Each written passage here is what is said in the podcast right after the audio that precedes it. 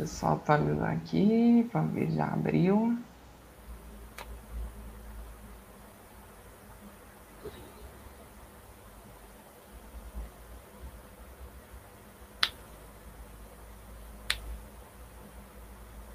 Acho que estamos em live. É, estamos em live. Boa tarde a todos que já estão aqui comparecendo no nosso evento. Boa tarde, Gabriel e todo mundo.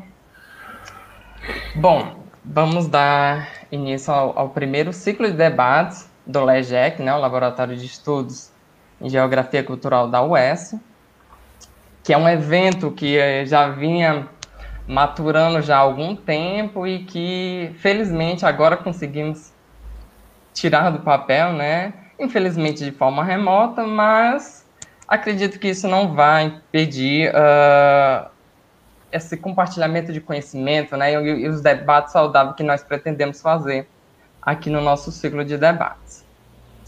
Antes de passar a palavra para os professores, hoje na nossa mesa de abertura contamos com a presença do professor Dr. Otávio José Lemos Costa, nosso coordenador do laboratório, e do nosso convidado, professor Dr. Márcio José Ornat, da UEPG. Antes disso, eu gostaria só de fazer alguns comentários sobre como vai ser a dinâmica do nosso seminário e como vai ser a dinâmica dos comentários aqui na nossa mesa. Bom, o nosso evento ele vai ocorrer através de 10 encontros, todas as quartas-feiras, a partir das 13 horas. Aliás, das 15 horas, como foi hoje, terá emissão de certificados, no total de 40 horas, mas é necessário que tenha-se a 70% de presença. Ou seja, dos 10 encontros, todo mundo tem que estar presente pelo menos 7. Ao final das palestras, nós divulgaremos um link, compartilharemos um link nos comentários para um formulário que você vai preencher com seu nome e e-mail para que a gente possa fazer essa contabilidade das presenças. E sobre os comentários, nós faremos ao final das duas apresentações dos professores, nós faremos em blocos, eu acho que um bloco de 3 perguntas eu acho bom. E aí vocês podem ir deixando os comentários no YouTube, que aí nós vamos escolhendo e aí eu vou passando para os professores e fazendo essas perguntas. Eu acho que no mais é isso. Então eu vou passar a palavra para o nosso coordenador, né? E vou apresentar ele também. Professor Dr. Otávio José Lemos Costa. Ele é pós-doutor em Geografia pela Universidade Estadual do Rio de Janeiro. Doutor em Geografia pela Universidade Federal do Rio de Janeiro, UFRJ, mestre pela UES, e atualmente é professor adjunto da Universidade Estadual do Ceará, lecionando no curso de graduação e no programa de pós-graduação em Geografia da UES, é coordenador do Laboratório de Estudos em Geografia Cultural LEGEC, desenvolve pesquisas nas áreas de Geografia Cultural, especificamente voltada para as temáticas espaço, cultura e patrimônio, paisagem vernacular, geografia e cinema.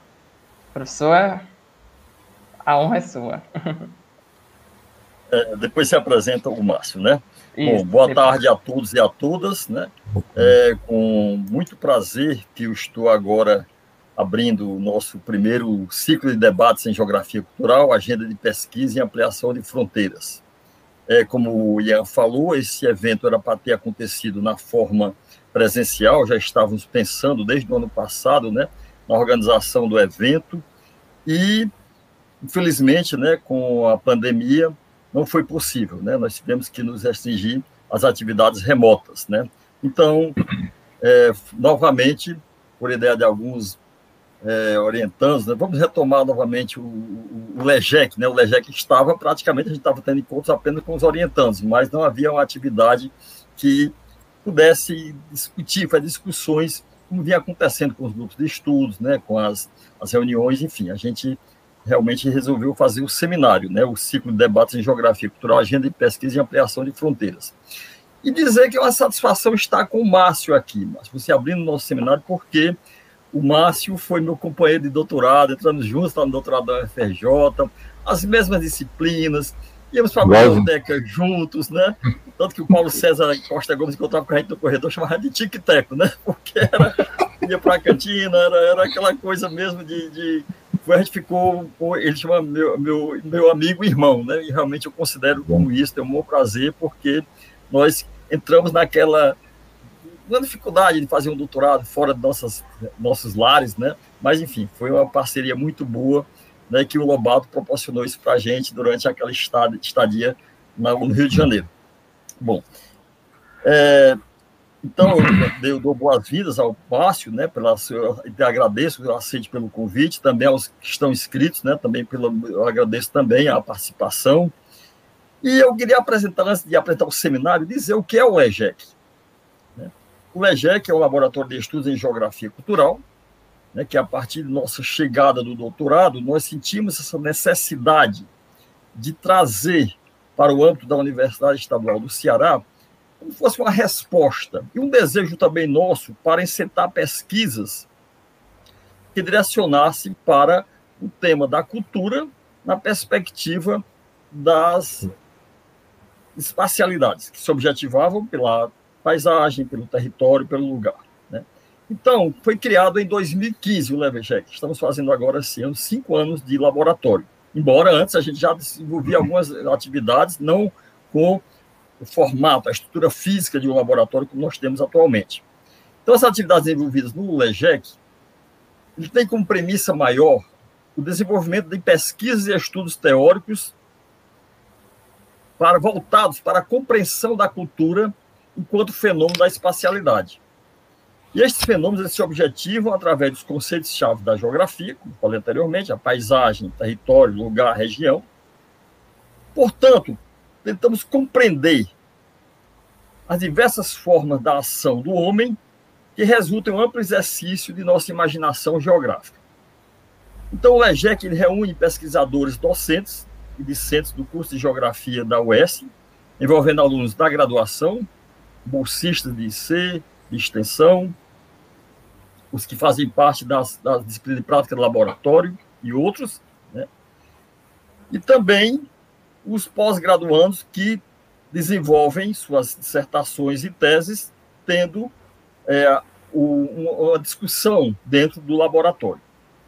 Temos também a participação de professores de outras universidades brasileiras e estrangeiras que oportunamente desenvolvem estudos e pesquisas objetivando a análise desses temas propostos para compreender as intensas transformações que acontecem no espaço geográfico, bem como também orientar as pesquisas acadêmicas da perspectiva da formação para uma cidadania crítica. A gente tem essa preocupação de pensar essas temáticas pelo qual se adquire uma relevância e significação devido à sua consonância com o entendimento da cultura enquanto manifestação espacial. Então, nós temos essa preocupação em trazer... eu lembro muito bem, durante o doutorado, que o Márcio falava nas geografias subversivas. Como foi difícil naquela época, já ainda em 2008, né, quando o Márcio trabalhava com temas sobre gênero, discutindo temas com territorialidade do ser travesti, e as pessoas estranhavam isso. Estranhavam no meu mestrado, lá em 86, quando eu trabalhei com geografia da religião, diziam que isso não era geografia, né? E hoje, graças a pessoas como Joseli Silva, Zeni Rosendal, Silvio Fausto e outros, né? E agora eu me incluo juntamente com o Márcio, tenho esse conforto em dizer isso, porque já não temos mais essa preocupação em dizer isso não é geografia, patrimônio não é geografia, gênero não é geografia, religião não é geografia. Não é geografia se você não der a tônica geográfica, não exercer, como diz o Lowenthal, a imaginação geográfica, trazer essas temáticas, margens, trazer essas temáticas que eram consideradas subversivas para se tornarem visíveis a partir de um olhar geográfico. Então, a ideia deste seminário, que o tema é o subtema, agenda de pesquisas e ampliação de fronteiras, é justamente colocar, né, esses temas nesta visão de dizer a geografia pode fazer isso. Então, a ideia deste seminário, realizado na forma remota, terá como objetivo colocar em relevo as plurais questões que permeiam a cultura e sua manifestação como prática espacial, a partir dos estudos e pesquisas que são desenvolvidas no âmbito do LEGEC, Laboratório de Estudos em Geografia Cultural, onde tensionamos estruturar, no presente evento, uma discussão ampla no que se refere a várias temáticas, como religião, cinema, patrimônio, identidade, gênero, literatura, entre outras, permitindo, assim, encetar um debate que não se restrinja apenas a pontuais discussões e pesquisas realizadas pelos nossos pesquisadores, porque a ideia também não é que cada orientando de mestrado ou doutorado vai apresentar aqui sua pesquisa. Ele tem uma base daquilo que ele está fazendo, mas, a partir daí, ele faz uma discussão mais ampla na perspectiva do patrimônio, do gênero, da religião, da literatura, por aí vai. Então, é a partir dessas agendas de pesquisas que possamos ampliar nossas inquietações, permitindo, assim, resgatar da margem e, ao mesmo tempo, estabelecer uma tênue fronteira entre as ciências humanas, no sentido de exercitarmos o diálogo entre geógrafos e não geógrafos, porque no nosso seminário também permitimos e queremos isso, a participação também de não geógrafos. Não queremos ter exclusividade, mas queremos que a geografia esteja dizendo: eu faço gênero e sou geógrafo, eu discuto gênero e sou geógrafo, eu discuto patrimônio e não sou historiador, discuto gênero e não sou sociólogo, discuto literatura como forma de entender a paisagem, por exemplo, e não precisa ser formado em letras. Mas buscamos, nesses outros colegas da antropologia, do cinema, da letras, da história, para discutir e enriquecer o debate, onde podemos identificar, assim, processos que se firmam em uma seara epistemológica no campo da geografia cultural. Então, eu agradeço novamente o aceite do professor Márcio estar aqui nessa tarde discutindo com a gente um tema riquíssimo, que ele domina muito bem. É hoje uma referência para pensar gênero a partir do JET, laboratório que o núcleo de estudos de território lá na Universidade Estadual de Ponta Grossa, juntamente com a professora Joseli Silva e outros pesquisadores que eu tenho o maior apreço. Agradeço a presença dos meus orientandos, meus bolsistas, alunos, ex-alunos da graduação, outros profissionais que estão aqui presentes na sala, e também, enfim, todos os inscritos. Passo agora a palavra para o Ian, para que ele possa fazer a apresentação do Márcio, e em seguida o Márcio começar a sua apresentação. Muito obrigado. Obrigado pelas palavras, professor. Nós que agradecemos.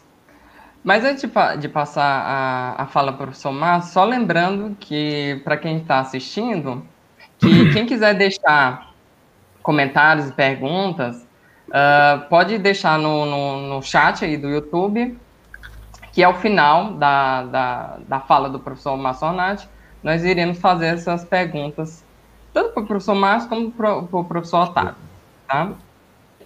E aí vou fazer agora a apresentação do professor Márcio.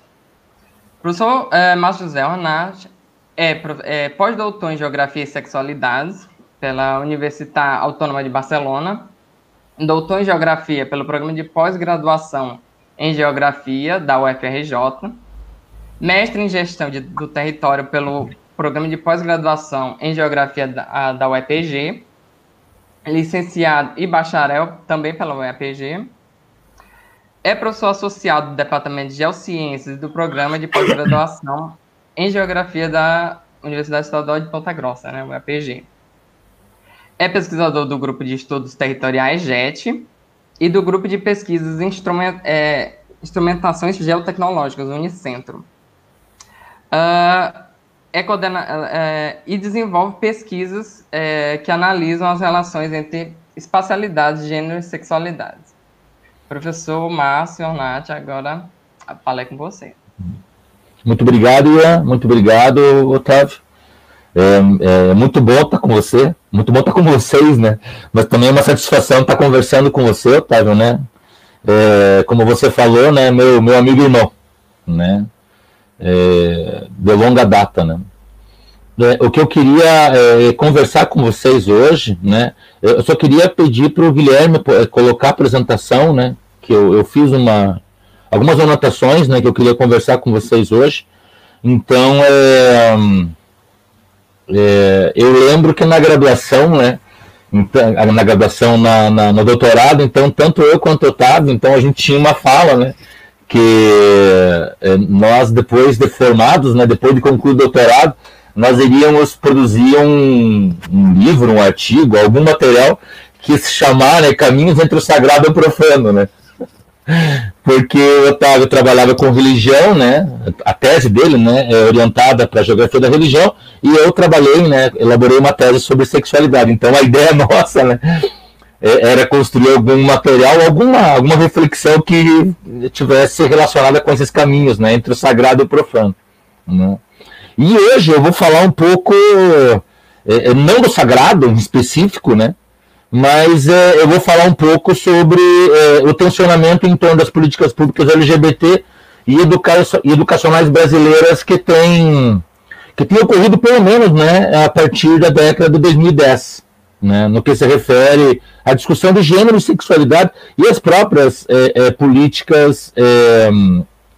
políticas LGBT.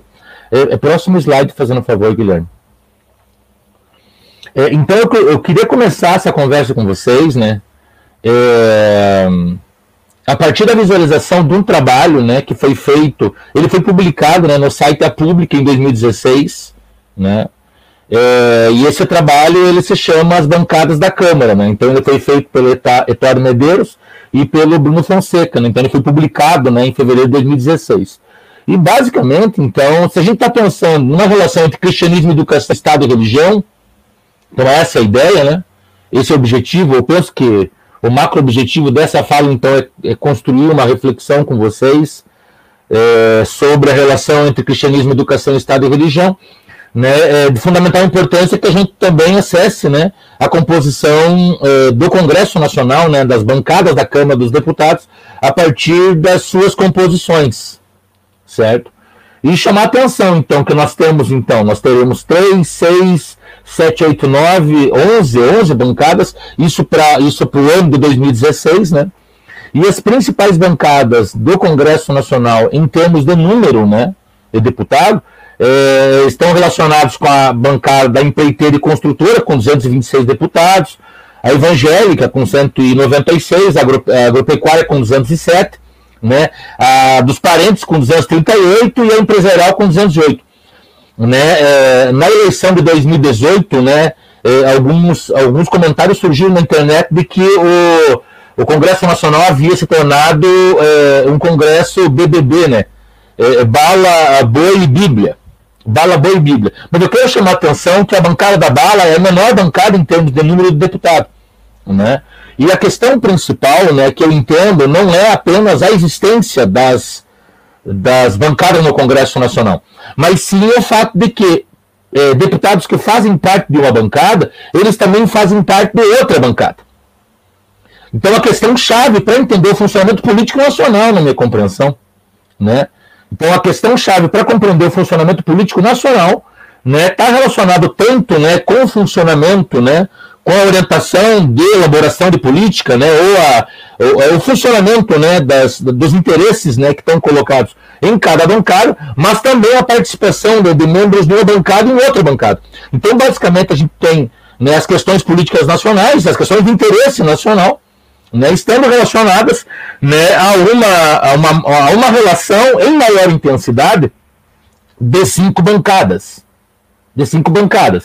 E as 5 bancadas seriam, então, a empreiteira e construtora, né, a bancada evangélica, a agropecuária, a dos parentes e a empresarial. Lembrando, né, que essas linhas amarelas, né, que vocês estão vendo, né, então ela está relacionada com o número, né, de deputados da bancada evangélica que fazem parte de outras bancadas. Por exemplo, da bancada evangélica, 83 fazem parte da bancada dos parentes, da bancada evangélica 77 é empresarial, da mesma bancada 76 fazem parte da bancada das empreiteiras e construtoras e 84 da bancada agropecuária.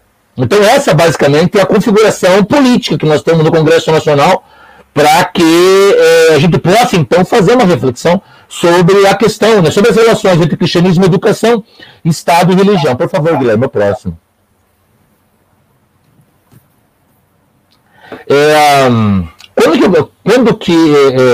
Quando que nós, né, começamos a se interessar por essas discussões? Né? Então, basicamente, né, nós começamos a nos interessar por essas discussões no ano de 2015. Né? Eu penso que a gente poderia ter uma fala específica sobre isso, né? Sobre a votação dos planos municipais de educação, dos planos estaduais e os planos municipais de educação. Né? Mas nós topamos com isso, né? Literalmente, quando em 2015, então aqui em Ponta Grossa, né, que é a cidade onde nós residimos, então iria acontecer a votação, né, do Plano Municipal de Educação. E o Plano Municipal de Educação, ele era vanguarda, porque ele dialogava com os elementos, né, com os elementos que constituem, né, o Plano Nacional de Educação, né, que foi protocolado, né, pelo governo federal em dezembro de 2010, né, enquanto projeto de lei, né, e a proposta então desse Plano Nacional de Educação, então ela teria vigência de 2011, certo, a 2020, né, e ele era constituído por 10 diretrizes e 20 metas, e esse Plano Nacional então ele criava, né, a gente pode afirmar, né, que ele era vanguarda, né, porque ele criava um conjunto de estratégias de ação orientada a grupos minoritários, certo?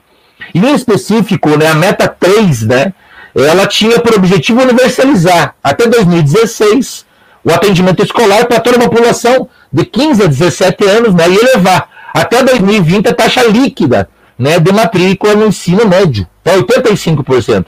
Mas o mais interessante, né, é que o texto, né, da estratégia 3.9 dessa meta, então ela tinha, né, por objetivo implementar políticas de prevenção à evasão motivada, né, pelo preconceito e discriminação à orientação sexual ou identidade de gênero, criando ampla rede de proteção contra formas, né, de discriminação, de exclusão associada.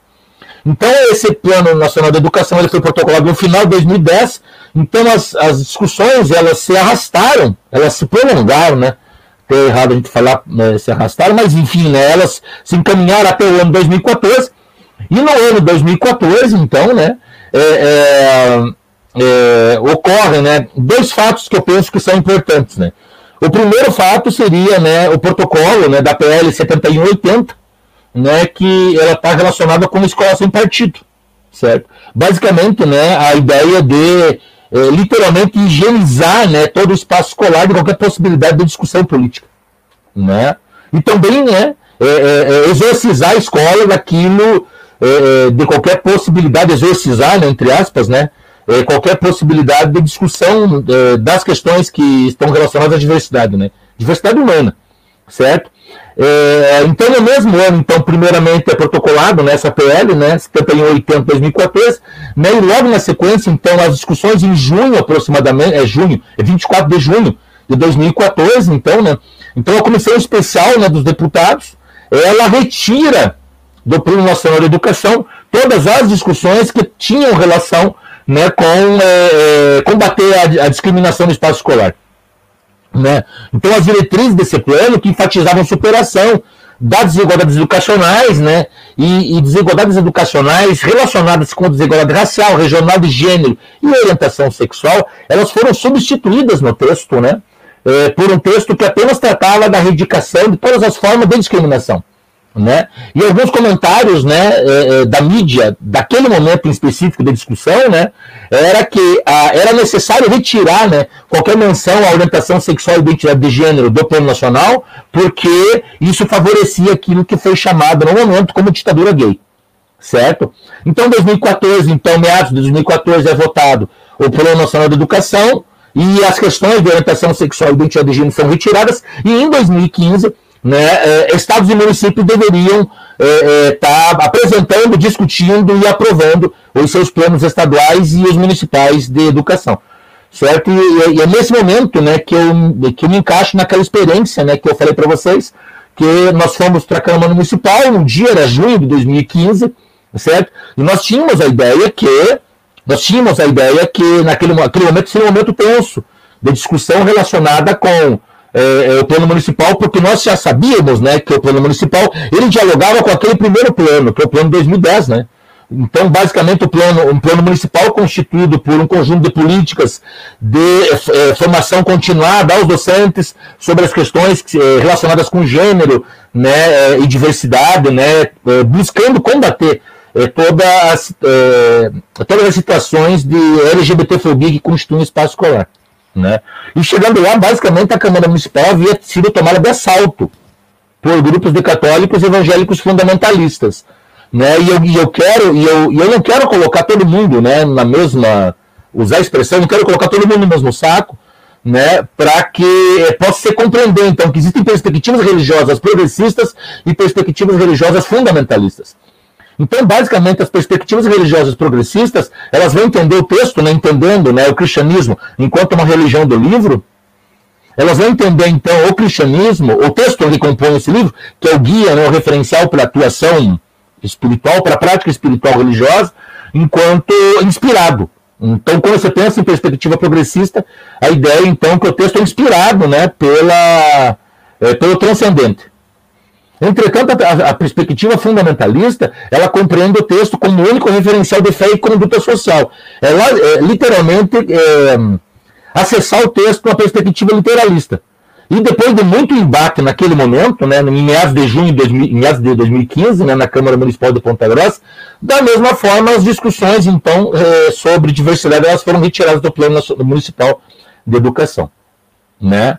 E eu entendo, literalmente, né, que foi nesse começo que me veio na cabeça. Eu vou me aproximar muito agora do meu amigo Otávio, né, para pensar a religião agora, né, da demanda que surge, né, dessa situação que nós temos vivido no Brasil sobre esse combate, né, às discussões que se referem a gênero e à diversidade, né. Em 2015, no mesmo ano, né, da discussão dos planos municipais e estaduais, né, municipais e estaduais de educação, né, o Rogério Mariuca, deputado do PSDB do Rio Grande do Norte, ele protocola um outro projeto de lei que ele vai tipificar um crime de assédio ideológico e dando outras providências. O que seria, né, esse crime de assédio ideológico, né? A gente não vai conseguir dar conta em detalhe, né, de cada legislação, né? Mas é importante, né, que vocês que estiverem assistindo agora, depois vocês podem procurar a legislação, né, colocar PL 1411/2015, vai aparecer no Congresso Nacional, e vocês acessam toda a legislação, todo o conteúdo da lei. E basicamente era colocar na cadeia professor que trabalhasse com gênero e falasse sobre política. É literalmente isso. Era literalmente isso, né? Com o português, claro, era colocar na cadeia professor que trabalhasse com gênero e diversidade, né, e trabalhasse com política no espaço escolar, né?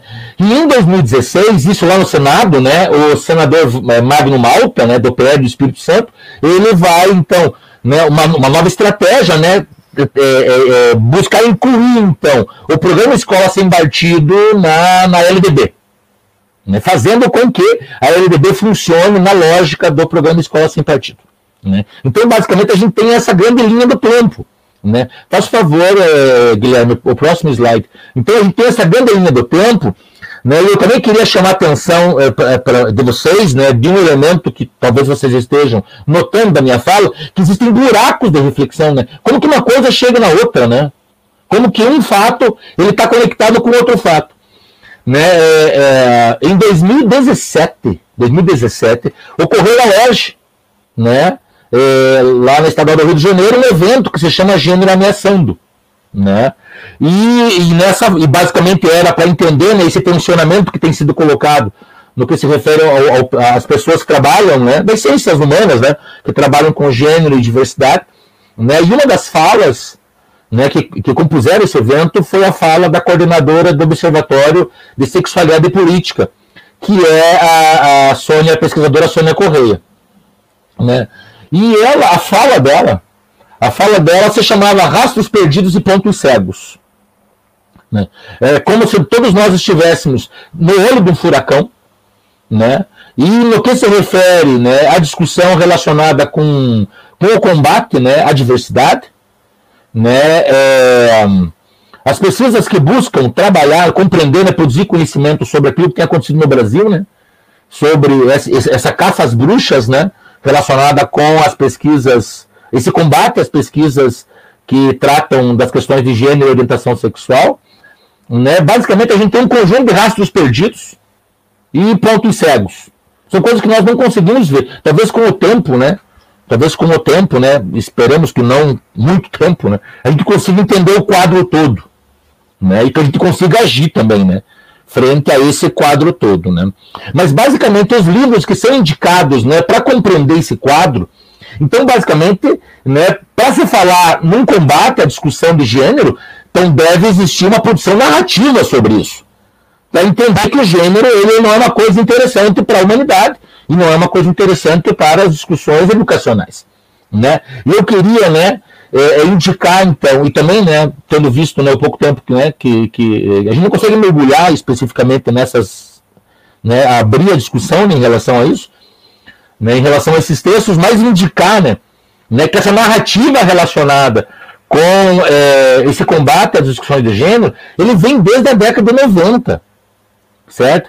No primeiro texto, né, da Bill Leary, certo, que se chama The Gender Agenda, que ela é uma católica conservadora norte-americana, e na compreensão da Bill Leary, né, existe uma grande conspiração global no qual, né, as pessoas LGBT elas querem destruir a família, tal qual nós conhecemos, né, bem um esquema de engenharia social, né. Também há essa da Igreja Católica, né, há um texto, um livro, né, do Lewis Sheldon, que é um reverendo norte-americano, que se chama Estratégia, o plano dos homossexuais para transformar a sociedade. Esse texto é um texto bem complicado. Então, se a de Gender Agenda é um texto, se o texto, né, da Leary é complicado, né, em termos de teoria da conspiração, né, que as pessoas LGBT querem destruir a família tal qual nós conhecemos, né, Lewis Sheldon, né, ele usa textos, como nós vimos esses dias, né, no pronunciamento de uma pastora evangélica, né, fundamentalista, na qual ela acaba relacionando, né, HIV com pessoas LGBT, né, como se, na afirmação dela, né, as pessoas, a AIDS é um castigo divino, né, às pessoas LGBT. E um terceiro texto, né, latino-americano, né, ligado com a Igreja Católica, né, se refere ao texto do Jorge Scala, que vai chamar Ideologia de Gênero, né, Neototalitarismo e a Morte da Família. Então, basicamente, nós temos, né, alguns textos, né, e há outros livros, né, e eu quero chamar a atenção também da data de publicação, da primeira publicação de cada livro, né, o do Gender Agenda, da Deli, em 97, né, o do Jorge Scala, né, desculpe, do Lewis Sheldon, nos Estados Unidos em 2005, alguns anos depois, né, 7 anos depois, né, 8 anos depois, e do Jorge Scala em 2010 na América Latina, né. Entretanto, né, eu queria demonstrar a conexão, né, entre, né, essas produções, né, que vocês estão vendo aqui, né, ao lado esquerdo do monitor, com o texto que se chama Lexicon, né. Então, basicamente, esse texto ele foi criado pela Igreja Católica, né. Eu quero contar, né, um pouco da história desse livro, né. Então, em 2007, em 2003, ele foi publicado no italiano, em 2005 no francês, em 2007 em 8 idiomas, incluindo o português. Fazendo um favor, Guilherme, o próximo slide. E esse, então, basicamente, como eu falei para vocês, então a gente sempre tem escutado na internet, né, ou nas redes sociais, né, basicamente na internet, nas redes sociais, aquilo que tem sido chamado como ideologia de gênero. Então, basicamente, é uma construção narrativa na qual, né, essa ideologia de gênero, então, ela é uma expressão que ela foi cunhada, né, no início dos anos 2000, né, no caso, né, em 2 livros base, a Bill Leary, né, de Gender Agenda, e depois, na sequência, isso nos Estados Unidos, e depois no Vaticano, na Itália, né, o Lexicon, né. E esse livro, basicamente, ele foi elaborado pelo Pontifício Conselho pela Família, da Cúria Romana, né? E quem indica isso vai ser a Sara Garbagnoli, que ela elaborou um texto, né? Aliás, existe um conjunto de textos na década de 2010 para entender qual que é a origem, né, da expressão ideologia de gênero, né? E o objetivo, basicamente, né, dessa produção, né, discursiva relacionada com gênero tem por intenção rotular, né, deformar e deslegitimar o que é produzido no campo dos estudos do gênero. Então, esse livro que eu mostrei para vocês, né, que tem, esse livro que tem 81 capítulos, 1.100 e poucas páginas, tem 12 capítulos dele, tem por temática central a discussão sobre orientação sexual e identidade de gênero, né? E no qual, né, há discussão, então, existem dois braços, né? Um braço é a não legitimidade dessas existências, né, frente, né, à estrutura discursiva, né, do cristianismo,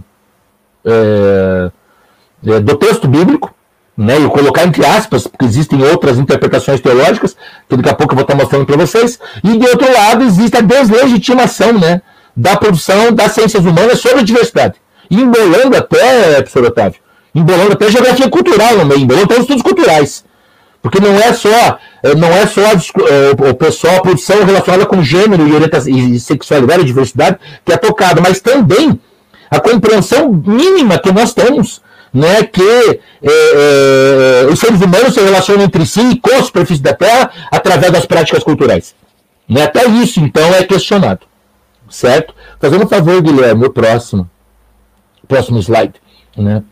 Então, né, nessa angústia, né, que nasce em 2015, né, daquela situação vivida na Câmara Municipal de Ponta Grossa, então nós criamos um alerta do Google que se chama Ideologia de Gênero.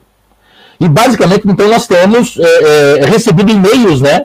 Então, toda vez, então, que aparece alguma notícia na internet com o tema ideologia de gênero, o Google manda para a gente, então, um resultado desse alerta, né? Ele coleta as informações e manda para a gente. É uma ferramenta interessante para fazer pesquisa, né? Então, chama Alerta Google, né? E o Alerta Google, então, ele existe, então, desde julho de 2015, quando a gente vivenciou essa situação na Câmara Municipal de Ponta Grossa. Então, de julho de 2015 até julho de 2018, 3 anos, nós recebemos, né, nós detectamos na internet quase 6.600 notícias sobre o chamado ideologia de gênero. E todas elas nessa ideia de conspiração, destruir família, a deslegitimação dos estudos culturais e também dos estudos de gênero. E uma média mensal de notícias de 178 notícias. Então isso basicamente dominou as redes sociais naquilo que pode ser chamado de fake news, né? E algumas pessoas têm se dedicado a compreender esse fenômeno na internet, que um deles seria o Paulo Gabriel dos Santos Nola, né, que é um IC, né, que hoje ele trabalha com outra temática, mas durante um tempo ele trabalhou comigo, né, pesquisando esse período em específico, né, e hoje, né, eu tenho uma orientanda de mestrado, que é a Ana Paula Benato, que está elaborando uma dissertação sobre isso, né, na ideia do cyberespaço, e a Camila Guion, um TCC sobre esse comportamento espacial e temporal, né, da ideologia de gênero na internet, né. Fazendo favor, o próximo slide e o último, né, Guilherme? Né? Então, como eu falei para vocês, existem no mínimo 2 possibilidades teológicas, né, compreensões teológicas. Uma tem a ver, então, com aquilo que eu falei para vocês, né, de uma perspectiva fundamentalista, que vai entender, vai ter uma relação literalista, né, com o texto da Bíblia, e que vai entender a Bíblia, então, enquanto único referencial de fé e conduta social. Entretanto, há outras compreensões teológicas que a gente pode chamar de contrahegemônicas. E quais seriam, então? Então, esses 3 textos, né, basicamente, eles são esses 5 textos, são textos teológicos que têm uma compreensão teológica contra-hegemônica, né? Então, basicamente, da Susan Cornwell, em 2015, então ela produziu um texto, né? Então, a argumentação, né, dos fundamentalistas é a de que, né, que Deus criou, então, homem e mulher foi feito à imagem e semelhança. Então, os seres humanos foram criados à imagem e semelhança de Deus. Isso em termos biológicos. Entretanto, né, onde que a existência de pessoas intersex, né, se situa nessa discussão fundamentalista, que vai entender que a humanidade é organizada entre homens e mulheres. Então o texto dela, ela tem por título Intersex, Teologia e a Bíblia, né, problematizando corpos da igreja, texto na sociedade, né.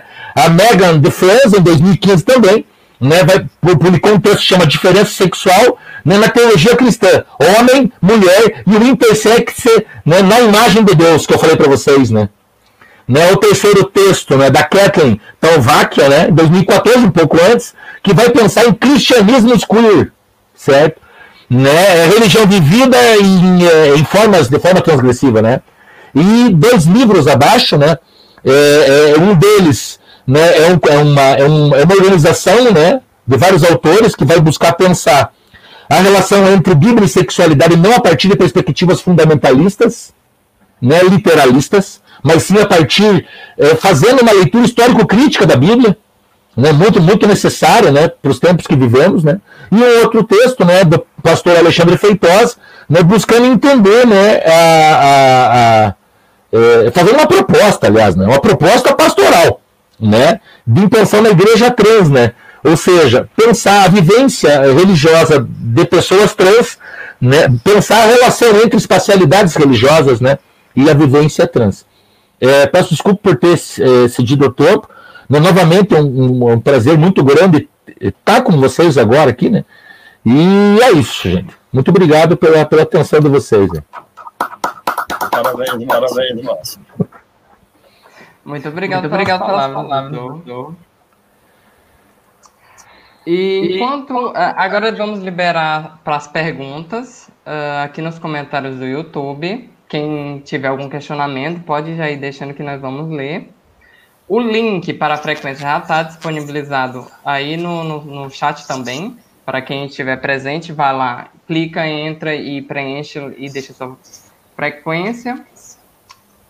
E como ainda não tem nenhum questionamento, eu gostaria de destacar alguns comentários. Por exemplo, do João Turino, que ele fala que o fundamentalismo religioso prejudica as próprias instituições religiosas e fortalece apenas um projeto de poder de que religioso não tem nada.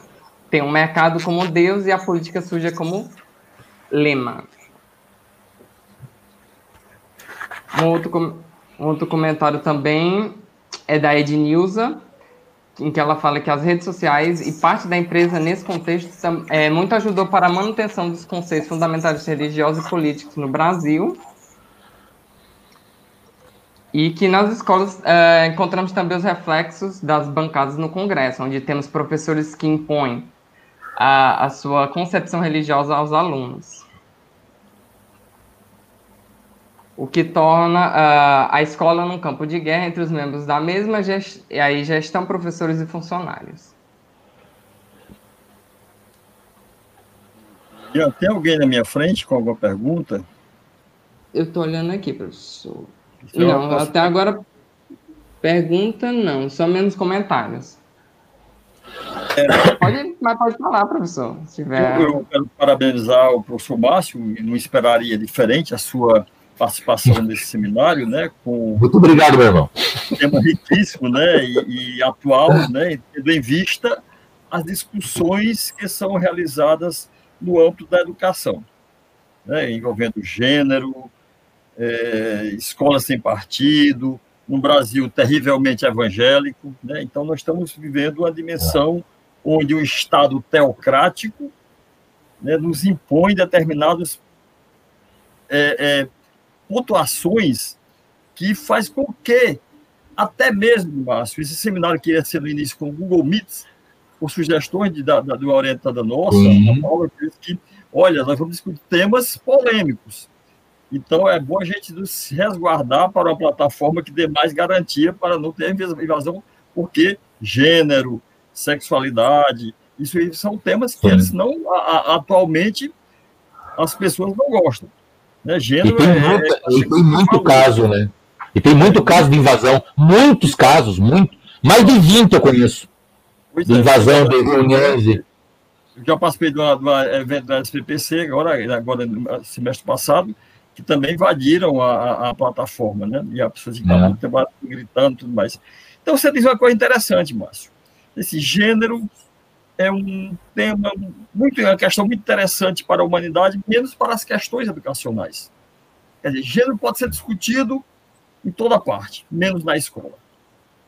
E aí, recentemente, o ministro da Educação diz que se o garoto é gay é porque a família é desajustada. Todo mundo viu isso. Então, quer dizer, a gente vive um momento Porque pensar as questões de gênero, como você falou, eu até queria que você novamente retomasse essa discussão, ele é bom para a humanidade, né, em determinados aspectos, mas quando chega na escola, a gente não pode discutir gênero. E é na escola que é o locus mais importante para se discutir a questão de gênero. Né? Eu acho que é super interessante essa sua fala nesse momento de pensar o gênero nas questões educacionais. Né? Porque é dimensionando a partir de um momento de uma consciência, porque se pensa numa consciência ambiental, eles não querem também discutir meio ambiente, mas até, de certa forma, se pensa na questão ambiental, se pensa, discute questões ambientais, questões outras, mas a de gênero é uma questão bastante perseguida nas discussões do âmbito educacional. É isso aí. Antes do professor responder, deixa eu acrescentar mais uma pergunta, que é da Nina Puglia, e que ela pergunta ao professor Márcio: em que medida a narrativa antigênero tem impacto na discussão sobre a discriminação do aborto?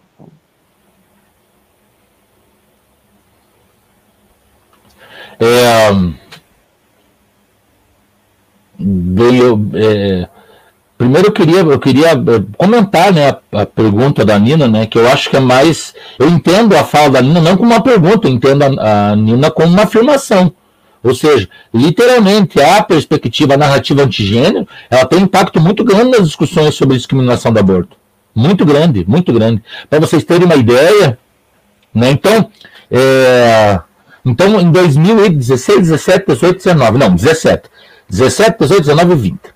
Então, em 2017, eu comecei a fazer, eu voltei para a universidade, né, como aluno, para fazer um curso de teologia. Então, esse ano eu me formo, você é bacharel em teologia, né?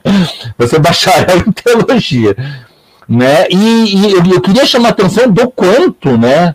Do quanto as discussões... Essas discussões que eu apresentei para vocês, esse tensionamento que eu apresentei para vocês, ela alterou até o comportamento do funcionamento do curso. Então, nós tínhamos uma compreensão, apesar do seguinte, né, que nós temos... Eu tenho três situações, né? Colegas conservadores, né, que fazem teologia comigo, professores que não são nem conservadores, mas não são nem progressistas, né, e um material muito interessante, um material didático muito, muito, muito interessante. Né? É só que esse tensionamento em torno das políticas públicas LGBT e educacionais brasileiras, né, nessa relação entre Estado, né, cristianismo, Estado, política e cristianismo ou religião, né, ele fez com que os professores tirassem o pé de muitas das discussões e tensionassem para a gente colocar o pé, né, em questões, por exemplo, como eutanásia e aborto. Né, para vocês terem uma ideia, agora eu estou tendo uma disciplina que a disciplina se chama bioética. Gente do céu, que discussão maravilhosa! Coisa linda, gente.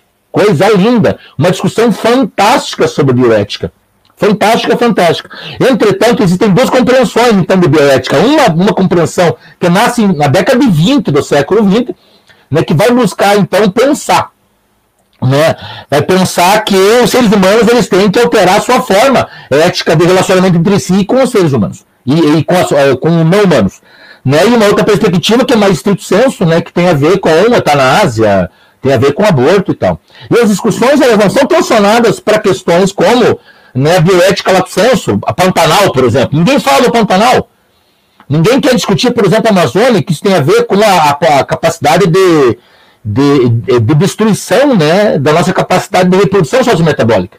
Não, as pessoas querem colocar o pé na discussão de aborto.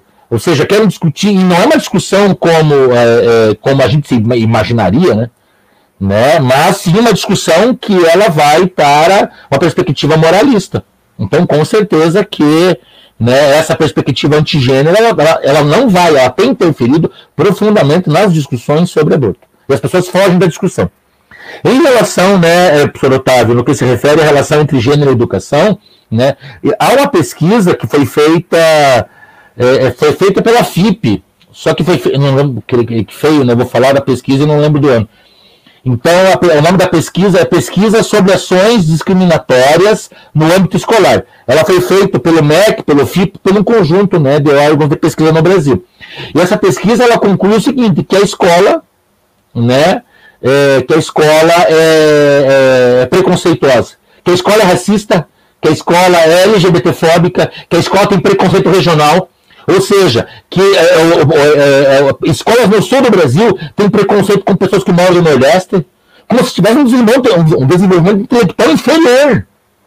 Então é o seguinte, se a transformação social, e daí eu concordo plenamente com a fala da professora Nide Nassib Pontusca, ela fala o seguinte, que a transformação social não nasce na escola, mas necessariamente passa por ela.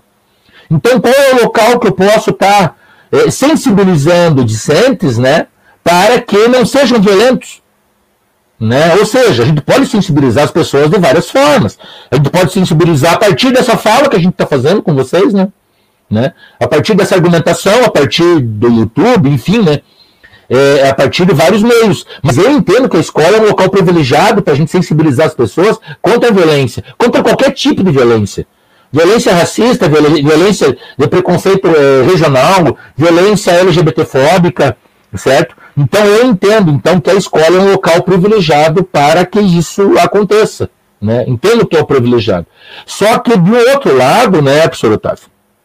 Do outro lado, a gente tem a seguinte consideração. As pessoas que trabalhar com gênero e trabalhar com sexualidade é colocar em xeque elementos que são centrais no dogma do cristianismo, da tradição judaico-cristã. Então, eles são centrais, né, do funcionamento do dogma judaico-cristão. Por exemplo, quando eu falo, homens e mulheres têm direitos e deveres iguais, horizontal, não é vertical, mas horizontal. Nós não temos um pastor de uma igreja grande, igreja evangélica no Brasil, que há pouco tempo atrás, vocês podem procurar no YouTube, nessa mesma ferramenta, né? Vocês podem procurar no YouTube, que ele falou que ele não deixou a filha dele estudar, porque quando ela casasse, né, o marido dela ia se sentir menos que ela. Então a filha não pode estudar, o homem pode estudar. Então, basicamente, legitimando a hierarquia entre homens e mulheres. Então a mulher é esteio da casa, né? E daí existem informações bíblicas que vão nessa direção, ou seja, a mulher sábia edifica o seu lar, a tola destrói, a mulher tem que ser o esteio da casa, parará. Né? Então, é meio que lógico, né? Então, nós que fomos inocentes, entendo. As pessoas que trabalham com diversidade, né, elas tocam em questões muito caras para o cristianismo. Então, uma delas tem a ver com o próprio mito da criação, né, que Deus faz homem e mulher. E quando eu argumento, então, e quando eu crio um conhecimento que é contrário a isso, que é como eu falei, é o núcleo duro, né, da tradição judaico-cristã, né, que é a criação, todo o restante pode ser desconsiderado. Então, se eu considero que Deus não criou Adão e Eva, e que Adão e Eva é um mito, que é uma discussão teológica séria, então existe uma discussão teológica séria, né, que não está nas igrejas, mas está nos cursos de teologia, né, essa discussão teológica séria coloca em questão muitos dos mitos, né, que constituem essa tradição que eu falei para vocês. Então, é meio que eu entendo que nós fomos muito ingênuos com isso, né? De achar que as pesquisas que nós fazemos, né? Eu penso que tanto o pessoal que trabalha com gênero, sexualidade, racialidade, etnicidade, o pessoal que trabalha com geografia cultural, a gente foi muito ingênuo. Né, estamos todos avançando, né? Isso logo ia tocar em algum núcleo duro, né, do dogmas, e a gente ia ter uma reação contrária, né? Mas eu penso que mais ou menos por aí, né? Enfim. Professores, as perguntas começaram a chegar. Opa. E para não ficar muito extensa, a gente resolveu dividir em blocos de 3 perguntas. E aí vamos já começando com a pergunta da Ednilza Pereira, em que ela pergunta: nesse contexto em que nos encontramos, quais atitudes o professor de geografia deve tomar em sua lida diária na escola? Essa é a primeira. A segunda, do Irineu Soares: quais são os maiores desafios da pesquisa no campo do gênero e da sexualidade? São apontados pelos grupos de pesquisa que tratam sobre essas temáticas nos cursos de pós-graduação em geografia do país. E a terceira, da Ana Paula, em que ela pergunta: professor Márcio, pode comentar mais sobre a importância das pautas de gênero e sexualidade na geografia e na geografia cultural? Sim. Eu me perdi nas perguntas. Que feio, né? Porque isso não voltou. Eu vou deixar destacada aqui. Volta primeiro, Pronto.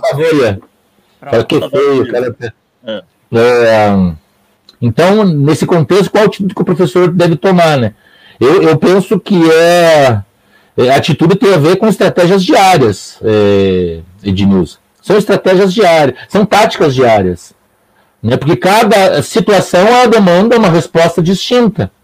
E tem que ser uma resposta sempre que não... tem que ser uma resposta não violenta, contrária à violência. Né? Não violenta e contrária à violência. Né? Eu não entendo, por exemplo, né? Vamos pensar em termos, né? Em termos de LGBTfobia, né? Ou seja, as pessoas elas têm o direito de existir. Eu acho que é uma coisa muito simples, muito simples, né? Que nem tem pessoas que falam assim, eu não concordo com o casamento gay, né? E daí a resposta é a seguinte: bem, filho, você só pode opinar se você for,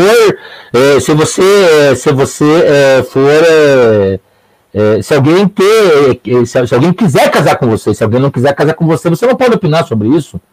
Uma coisa simples, eu não concordo com o casamento gay. Então, se algum gay te pedir a mão, você não casa. Mas você não pode interferir no desejo do outro. Então, são questões muito pequenas, assim.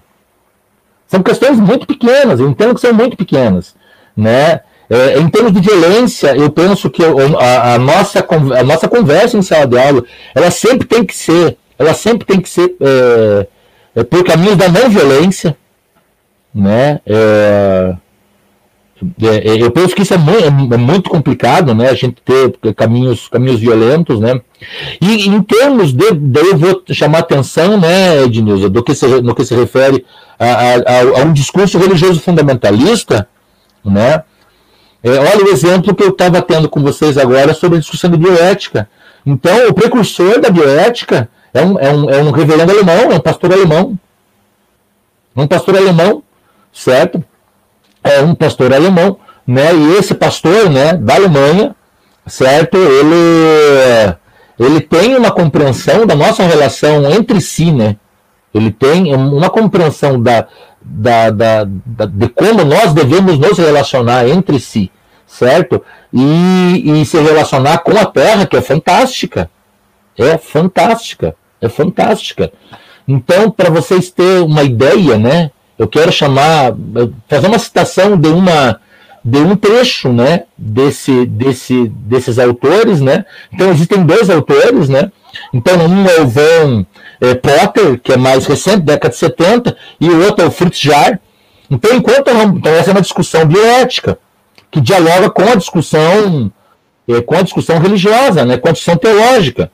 Então, se de um lado Potter, por exemplo, vai afirmar aqui, ó, que pensem a bioética como uma nova ética científica que combina humildade, responsabilidade e competência numa perspectiva interdisciplinar e intercultural. E esse Fritz Jaar, ele vai nos pedir que a gente tem que respeitar todos os seres vivos como princípio e fim em si mesmo, né? E se tratar, se possível, como tal. Então, vejam que eu estou fazendo um curso de teologia e dentro do curso de teologia há uma discussão, então, de bioética, que vai buscar, então, fazer uma reflexão, né? Que vai buscar fazer uma reflexão da relação entre bioética, né? Bioética e prática teológica, né? O caminho que eu tenho, né, em termos desse contexto é mostrar que existem outras possibilidades, Ednilson. Eu acho que as outras possibilidades, elas sempre são mais ricas, né? Então, de um lado, se nós temos perspectivas fundamentalistas, do outro lado, existem perspectivas progressistas, que eu penso que são muito mais ricas. Muito mais ricas. Elas são muito mais úteis para a humanidade. Literalmente útil para a humanidade, né? Entendendo a utilidade enquanto, né, uma proposta ética e moral para os seres humanos. Então, existem propostas ético-morais nas religiões que são fantásticas para os seres humanos. Eu acho que a gente tem que trabalhar com isso, né? Qual que é a outra pergunta, Ian? Por gentileza. Não, tem mais uma. Quais são os maiores desafios da pesquisa no campo de gênero, né? Antigamente, né, antigamente que a gente fala, sei lá, 10 anos atrás, né, Otávio?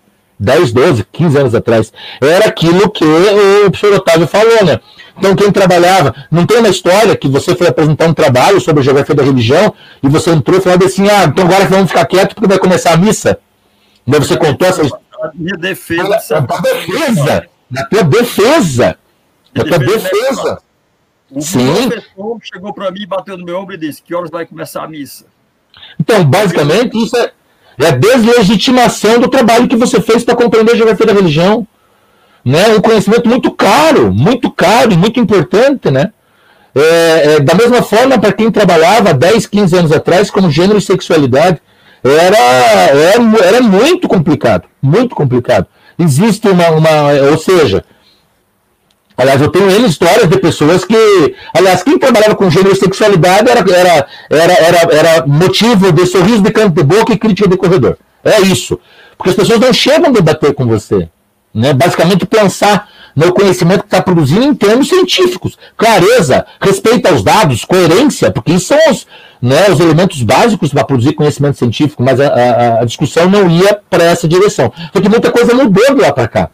Né? Eu penso que a gente tem um contexto acadêmico bem interessante hoje, bem interessante no que se refere aos estudos culturais, né, e aos estudos feministas ou das sexualidades, né? Mas a questão de cultura, gênero e sexualidade, eu penso que as coisas estão bem interessantes hoje em dia. Só que, com o avanço do conservadorismo, né, Emílio? Eu entendo que com o avanço do conservadorismo, as coisas começam a ficar complicadas, né? Começam a ficar complicadas por uma situação bem pequena, né? Então, nós temos uma disciplina, né, na graduação que se chama Geografia e Diversidade. Né? Chama Geografia e Diversidade. Né? E o número de alunos que se interessam por essa discussão, ele tem diminuído com o tempo. Né? E daí vocês podem me perguntar, mas isso será que tem relação com essa situação que a gente tem vivido, né? Situação de recrudescimento, de perspectivas, né, fundamentalistas que combatem, né, as questões, uma política antigênero, né? Posicionamentos antigênero? Eu entendo que sim. Na medida em que as pessoas não querem ter nenhuma relação com esse tipo de discussão, com essa discussão. Né? Não querem, ser relacionados com essa discussão. Porque trabalhar com gênero e sexualidade é ser marcado. Né? É ser marcado, literalmente ser marcado. Né? Não ser marcado na universidade mais, que eu entendo que isso está bem tranquilo, né, atualmente. Mas eu penso que é ser marcado na sociedade, né? E é caminhada para desconstruir preconceitos, né, no que se refere a gênero e sexualidade, né? Qual que era a última pergunta? Eu acho que é da Ana, né? É da Ana Paula, né? Eu comentar mais da importância de gênero e sexualidade na geografia cultural. Eu entendo, Ana, que é de fundamental importância a discussão de gênero e sexualidade, para que a gente possa se transformar enquanto ser humano, né? E eu queria, para isso, né, contar uma história para vocês. Então, como eu falei, nós temos uma disciplina na graduação em Geografia da UEPG, que se chama Geografia e Diversidade, né? Então, basicamente, cada ano eu trabalho de uma forma, né, porque depende do grupo, né? Mas durante um tempo, né, então eu trabalhava com a discussão de ciência, para primeiro, né, a gente fazia uma discussão sobre a produção do conhecimento científico, e depois da produção do conhecimento científico, dessa discussão, a gente conseguia, então, evidenciar que gênero e sexualidade eram temas da ciência, para você ter uma ideia, assim. Ah, então é ciência isso, então não é só um discurso panfletário, não, é ciência. Então, tem clareza, respeito aos dados, coerência, existem fenômenos, construção do objeto e tal, produção teórica, né, elaboração do subcampo e tal. Né? Só que no final da disciplina, então, a gente trabalhava com algumas discussões, né, sobre geografia feminista e sexualidades, e a minha ideia, então, da disciplina, né, então a ideia que a gente tem da disciplina é que a gente desconstrua preconceitos. Eu acho que esse é o principal objetivo. Né? Então, por que trabalhar, né, por que é importante, né, a discussão de gênero e sexualidade na geografia cultural? Eu penso que é mais importante, então, vamos pensar, em termos de geografia geral, produzir elementos para elaborar política pública, em termos de produção de conhecimento, né? Então, eu entendo que a importância de gênero e sexualidade na produção é para produzir elementos para elaborar política pública, né, que está relacionado com os fenômenos que nós temos investigado. Então, por exemplo, se você vai fazer uma pesquisa e você descobre que a expectativa de vida de uma travesti é 35 anos, alguma coisa está acontecendo, uma coisa bem complicada está acontecendo, certo? Então, ou seja, a expectativa de vida dos brasileiros, da mulher é 80 anos e do homem é 70, e de uma travesti é 35. Então, basicamente, as travestis têm uma expectativa de vida dos seres humanos do século XIX. Então, mas como é que elas morrem? Por que elas morrem? Em que situação que elas morrem? Com muito requinte de crueldade, certo? Então, qual é a função de produzir conhecimento sobre gênero e sexualidade na geografia? Eu entendo que elaborar política, os elementos para elaborar política pública, né? Da mesma forma, né, no que se refere à geografia cultural, né, a importância do gênero, né, no diálogo com a geografia cultural, também é produzir, né, elemento para elaborar política pública, para transformar, para melhorar a vida das pessoas, né? Um português bem claro.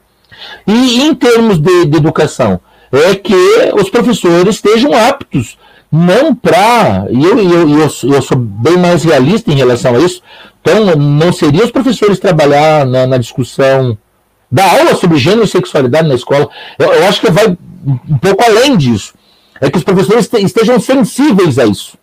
Então, basicamente, é sensibilizar professores e professoras para que eles não sejam também, certo, instrumento de violência para as pessoas que não correspondem com a heteronormatividade, né? A dissertação, a tese e a dissertação da Belaine Luiz Carbonado dos Santos, que eu orientei na mestrado e doutorado, elas apontam isso. Os professores são LGBTfóbicos, né? Mas, no termo do Brasil, eu não sei. Em termos de Ponta Grossa, eu posso falar, os professores são LGBTfóbicos, né? Muitos professores são LGBTfóbicos, têm um comportamento LGBTfóbico. E na nossa compreensão é uma questão de sensibilização. Sensibilizar essas pessoas para que elas não sejam um instrumento de violência, né, contra as pessoas que não correspondem com a heteronormatividade. Então eu entendo, ele trabalha assim, né, e eu acho que até por isso que a gente não desista, né? Continua a caminhar, né? Continua bem a caminhar na ideia da utopia, né?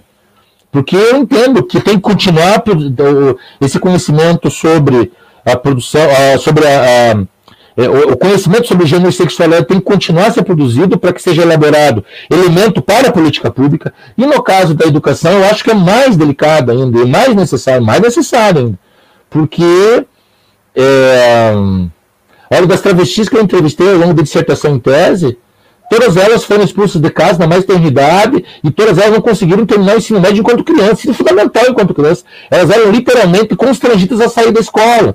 Né, as travestis que nem se consideravam como travestis enquanto eram crianças, elas tinham que escolher entre, né, não assistir a última aula, a quinta aula, e sair antes, porque se elas assistissem a última aula, elas eram agredidas na saída, ou sair para brincar no recreio, para ir no banheiro no recreio, ou ficar na sala fechada, porque se fosse para o recreio, para o pátio da escola, poderia ser agredida. Enfim, é um conjunto de situações que eu entendo que isso, né, produz elementos. Eu acho que esse tem que ser o nosso combustível, né? Entendo que tem que ser o nosso combustível. É produzir elemento para elaborar política pública, mas também produzir conhecimento para sensibilizar, né? Sensibilizar as pessoas de que nós, para que a gente não seja instrumento da violência contra as pessoas que não correspondem com a heteronormatividade, né? Enfim.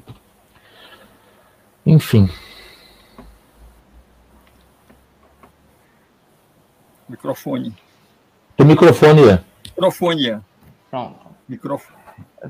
Como eu estava comentando, que recebendo várias perguntas, que daria para fazer 4 blocos de perguntas. Só que aí fica a questão, é muito extenso, acho que o professor consegue ficar muito exausto com os questionamentos, daria certo? Não, eu estou dispensando você, gente, fique tranquilo. Então deixa os 4 blocos, né? Sabe? Contempla as respostas, né?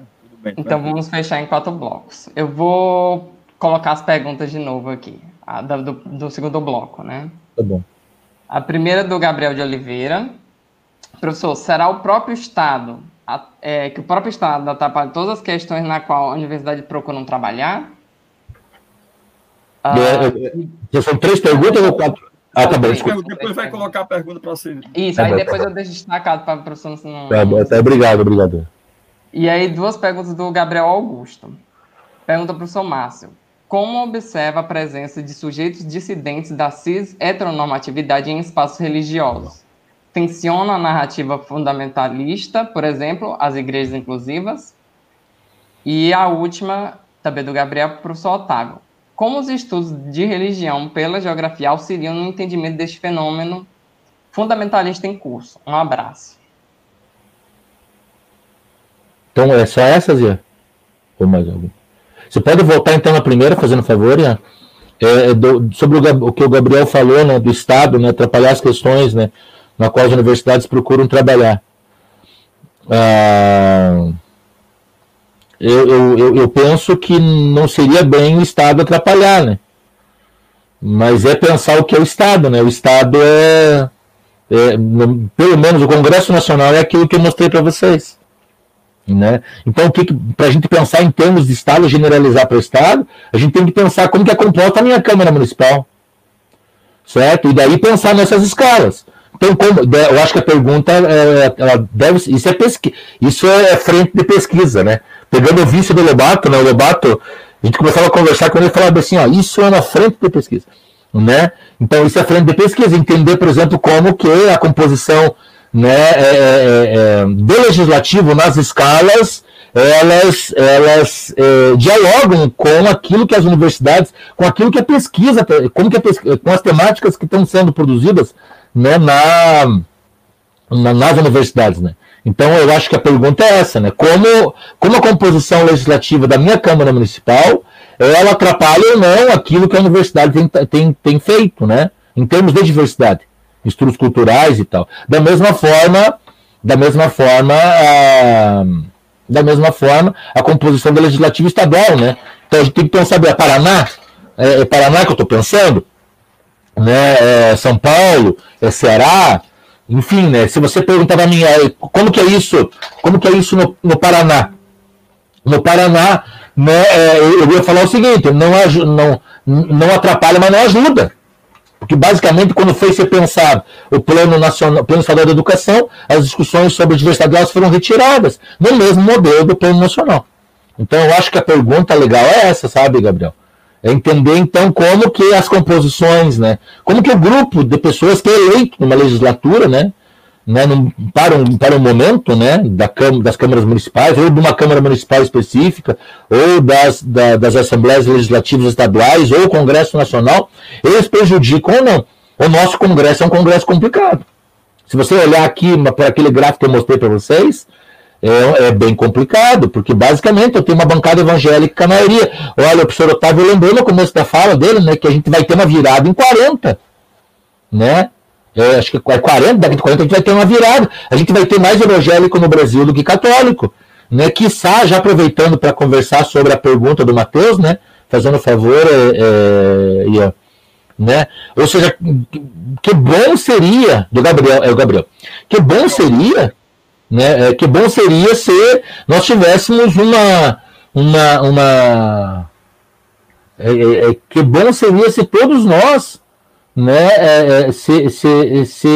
a perspectiva progressista, né, ela fosse entendida por todo mundo. Gente, é o seguinte, quando eu comecei a fazer teologia, vou dar um testemunho aqui, né? Quando eu comecei a fazer teologia, eu tinha uma certa resistência, deixa eu pegar um caderno aqui só, então tinha uma certa resistência sobre aquilo que poderia ser falado, né? O conhecimento, né, que eu ia acessar, certo? Então, basicamente, né, quando a gente vai pensar, então, na narrativa cristã, isso em termos de diálogo com a Bíblia. Então, quando a gente vai pensar, então, na narrativa cristã, em termos de diálogo, do Novo Testamento em específico, né? Porque a tradição veterotestamentária seria uma outra conversa. Mas, basicamente, a tradição neotestamentária, cada grupo de textos que compõe, então, o Novo Testamento, né, eles são propostas de cristianismo. Eu assisti um cristianismo que eu nunca tinha ouvido falar. Então, basicamente, cada grupo de texto é uma proposta do que é o cristianismo. É uma proposta de cristianismo. Então, quais são esses grupos de textos? Então, nós temos o Corpus Paulino, que são as cartas de Paulo, as 13 cartas de Paulo. Tem os textos sinóticos, né? Mateus, Marcos e Lucas e mais João. Tem Atos, as católicas, tem a ver com Tiago e 1 Pedro e Hebreus também. Então, o cristianismo, ele existe enquanto uma proposta para a humanidade. E as consequências éticas que vão daí derivar. Certo? Então, quando eu olho então, o cristianismo hoje, eu não consigo entender como que as pessoas conseguem ser fundamentalistas. Entendo, claro. Eu fico triste em não... Fico triste em saber que existe. Eu acho que essa é a palavra. Eu fico triste em saber que existe. Porque, basicamente, né, vou mostrar, até separei alguns textos aqui sobre fundamentalismo. Né? Um dos textos que eu acho que é importante é esse daqui, ó, que o nome da autora é Karen Armstrong, que se chama Em Nome de Deus. Esse texto é fantástico para entender fundamentalismo, porque ela vai estar preocupada em entender o fundamentalismo na tradição no judaísmo, no cristianismo e no islamismo. Né? E é uma teóloga da Igreja Católica, que é a Karen Armstrong. Né? Então, essa teóloga, né, lá no começo do livro, ela vai fazer uma definição do que é o fundamentalismo. Então, ela vai falar o seguinte, que os fundamentalismos obedecem a determinado padrão. São formas de espiritualidade combativas, que surgiram como reação a alguma crise. Né? Enfrentam inimigos cujas políticas e crenças secularistas parecem contrárias à religião. Os fundamentalistas não veem essa luta como uma batalha política convencional. E aí que está o perigo. Então, os fundamentalistas, eles não veem, né, essa luta como uma batalha política convencional. Por exemplo, eu concordo com coisas, né, vamos pensar, eu estou em um partido, né, o professor Otávio está em outro partido, isso é uma luta política convencional. Certo? Mas os fundamentalistas, segundo a Karen Armstrong, não vêm dessa forma, mas sim com uma guerra cósmica entre as forças do bem e do mal. Certo? Eles temem a aniquilação e procuram fortificar sua identidade sitiada através do resgate de certas doutrinas e práticas do passado. Para evitar contaminação, geralmente se afastam da sociedade e criam uma contracultura. Não são, porém, sonhadores utopistas. E daí, basicamente, eles vão absorver o racionalismo e vão se organizar a partir de líderes carismáticos. A definição dela é fantástica. Fantástica na medida em que dá conta de compreender, né, o que seria, então, esse comportamento fundamentalista. Certo? Então, eu entendo, então, que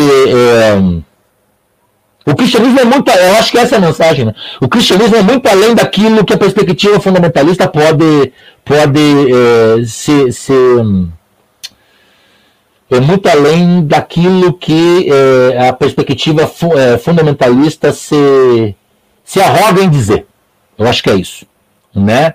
E no caso em específico, né, Gabriel, até fui além, né, daquilo que se tinha perguntado, né, mas no caso de pessoas dissidentes da cis-heteronormatividade nos espaços religiosos, né, a gente tem visto, né, nas nossas pesquisas, eu tenho, né, uma orientanda, que é a Adriana Gelinski, que ela está fazendo doutorado, né, sobre essa discussão, né, em específico, o tema dela é esse, né, a dissertação também foi, né, abordando sobre igrejas inclusivas, e agora trabalhando, né, com essa a relação, né, novamente entre pessoas dissidentes da cis-heteronormatividade e espaços religiosos. Né. Eu entendo que existe um tensionamento da narrativa, Gabriel, mas é o paradoxo do tensionamento da narrativa e o fortalecimento da narrativa. Porque, basicamente, quando os fundamentalistas falam existem homem, mulher e ponto cabeça, a existência de uma travesti, ela, na minha compreensão, ela pouco tensiona a existência narrativa. Na minha compreensão, ela mais fortalece. Ela fortalece. Né? Ou seja, então ela é o limite da norma. Seria a ideia do corpo objeto da Butler. Né? Então, ao mesmo tempo, elas são... Né, o limite da norma, são a transgressão, mas também são o limite da norma, né? Eu penso que um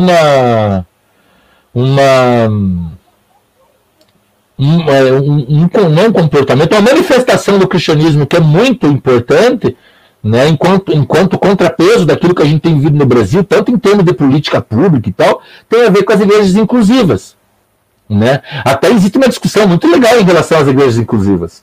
Né? Então eu tenho amigos na igreja anglicana de Curitiba, né? E eles, então eu tenho amigos, né, da igreja anglicana em Curitiba, né? E nas discussões, né, que eu tenho com a igreja anglicana, né, um dos amigos me falou uma vez, eu não concordo com a terminologia da igreja inclusiva. Eu perguntei por que não concorda, porque toda igreja tem que ser inclusiva. Se ela não for inclusiva, ela não é igreja. Cara, isso é central, cara.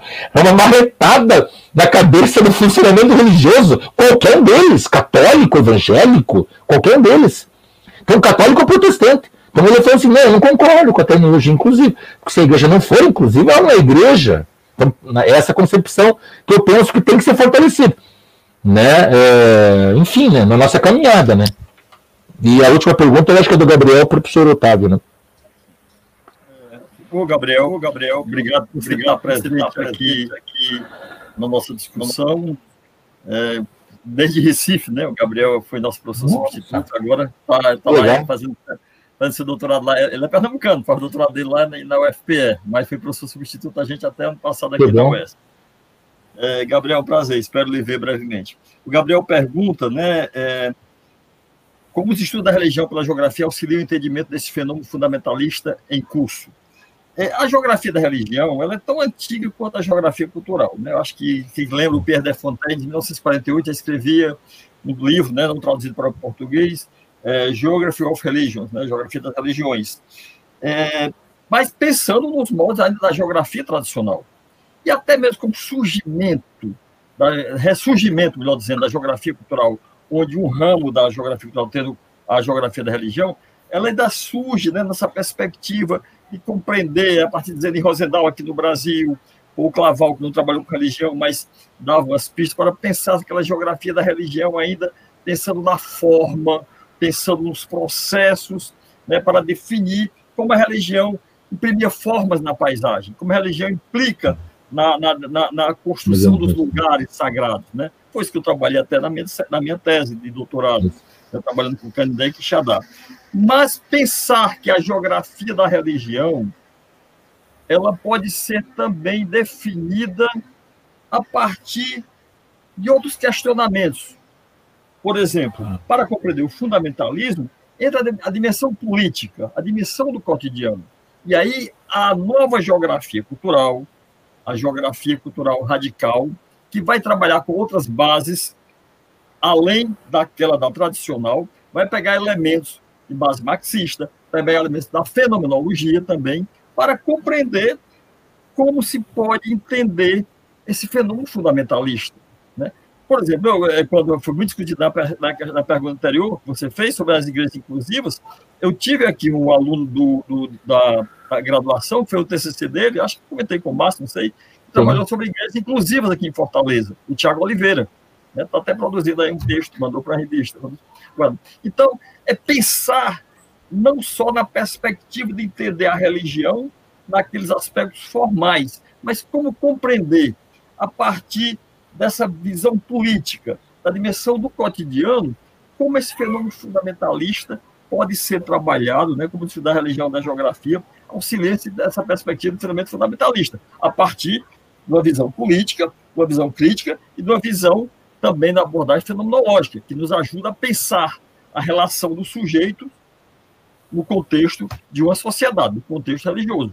E aí, até a discussão, eu não vou entrar aqui na discussão, o Márcio agora até está ficando agora doutor em teologia também, eu não quero entrar nessa discussão, a Bíblia, por exemplo, eu não sou doutor em Bíblia, mas pensar, até discutir, Márcio, você vai dar uma Bíblia nos impinge a certos paradigmas que a gente aceita, e aí a bancada, os evangélicos, né, as igrejas evangélicas, de certa forma, algumas que são bastante fundamentalistas, né, esse discurso fundamentalista está baseado num discurso onde se forma uma perspectiva para pensar a igreja, pensar o espaço sagrado, pensar essa discussão. Então, é justamente definir justamente os momentos que a gente pode pensar uma geografia, pode pensar esse fenômeno fundamentalista. É isso que eu vejo. Sim. Pronto, vamos abrir o terceiro bloco com a pergunta do Cristóvão, em que ele pergunta para o professor Ornat como você percebe os impactos nas políticas educacionais com a expansão das igrejas evangélicas que elevam sua presença na política brasileira. A pergunta do Raul Ivan Ferreira, em que ele diz, visto os combates existentes contra a educação de gênero no espaço escolar, que metodologias podem ser utilizadas a fim de manter alunos LGBTQIA+, dentro de escola, alunos que fogem à heteronormatividade? E encerrando esse bloco, tem a pergunta do Maglândio, em que ele pergunta: a escola ou o currículo que é preconceituoso, entre aspas, racista, xenofóbico, entre outros? Espero voltar na primeira pergunta lá do Cristóvão, né? Em termos de impacto, né, nas políticas educacionais, né, eu penso que é um pouco disso que a gente... eu penso que essa pergunta tua está relacionada com a própria fala que eu mostrei desse combate a tudo aquilo que está relacionado com a discussão de gênero e sexualidade no espaço escolar. Né? E quando eu falo combate, é combate. Né? É um combate no qual, quando há a iniciativa de realizar discussões no espaço escolar sobre gênero e sexualidade, é tolhido, né? Isso é cortado, né? Isso é excluído. Né? A existência dessa discussão, Cristóvão, no espaço escolar, ela tem que estar relacionada com a elaboração de política pública, com a existência da política pública, com a execução da política pública. Né? Quando não há legislação, né? Até alguns municípios do Brasil, né, inventaram a ideia de querer proibir, né? Proibir que a discussão sobre gênero e sexualidade acontecesse. Até o STF se pronunciou, falou que não pode proibir, né? Proibir isso aí é tirar a liberdade de cátedra, né? Dos docentes, né? Que atuam no espaço escolar, na educação brasileira, né? Mas basicamente, então essa... eu queria falar sobre essa expansão de igrejas evangélicas, né? Ou seja, a gente tem um contexto político hoje que nós conhecemos, certo? Então, quando a gente está falando de bancada evangélica, é uma bancada evangélica conservadora, não é uma bancada evangélica progressista. Até existe uma manifestação para a criação, né, para ampliação de pessoas, né, de grupos religiosos, para fazer uma bancada religiosa progressista, né, no Congresso Nacional. Né? Mas quando a gente está falando em expansão das igrejas evangélicas, a gente não pode generalizar. Né? Então, basicamente, a gente tem um problema relacionado com a expansão de perspectivas fundamentalistas, perspectivas conservadoras. E essa perspectiva conservadora, então, ela está relacionada com uma pessoa que profere o discurso religioso. Isso tem a ver com sacralização do discurso. E toda vez que eu nego a sacralização do discurso, ou seja, o pastor ou o padre está falando, ele é porta-voz de Deus. Ele é o caminho através do qual Deus fala conosco. E se eu nego essa sacralização do discurso, eu plagio em apostasia, ou seja, eu estou negando a fé das pessoas. Né? Nós estamos profanando o sangue da aliança, né? A gente está profanando a aliança. Então, o problema não é na expansão das igrejas evangélicas, mas sim no fortalecimento dessas perspectivas que o professor Otávio falou em relação à Bíblia. Ou seja, mas a Bíblia tem lá Levítico 18:22 e 23, que fala que os homossexuais devem morrer. Então, Levítico 18:22 e 23, lá no Pentateuco, né, o terceiro livro, né, da Bíblia, né, do começo para o final, né, em Levítico fala 18:22 e Levítico 23, que os homossexuais devem ser mortos. Você veja que loucura. Mas em João 15:12, Cristo fala para a gente se amar como ele amou a gente. Amor de morte, amor de cruz, aquele amor que se coloca no lugar do outro. Então, de qual cristianismo que eu quero, né? Eu quero esse, né? Imagina, que massa, né? Eu quero esse cristianismo, para o mundo inteiro, eu quero para todas as pessoas isso. Eu quero para todo mundo isso. Ah, mas então você quer que o cristianismo vá para todos os seres humanos? Eu quero que essa ideia, né, domine da humanidade. Né? Que a gente tem que se amar assim, como uma pessoa mostrou que tem que amar, né? Amor de morte, amor de cruz, amor que se coloca no lugar do outro. Então a gente vai ter um impacto, olha. Com o contexto que nós temos, é uma projeção meio, né, de calamidade. Se com o contexto que nós já temos esse cenário, imagina a década de 40, quando acontecer aquela virada, né, que vai ter mais evangélico que católico no Brasil.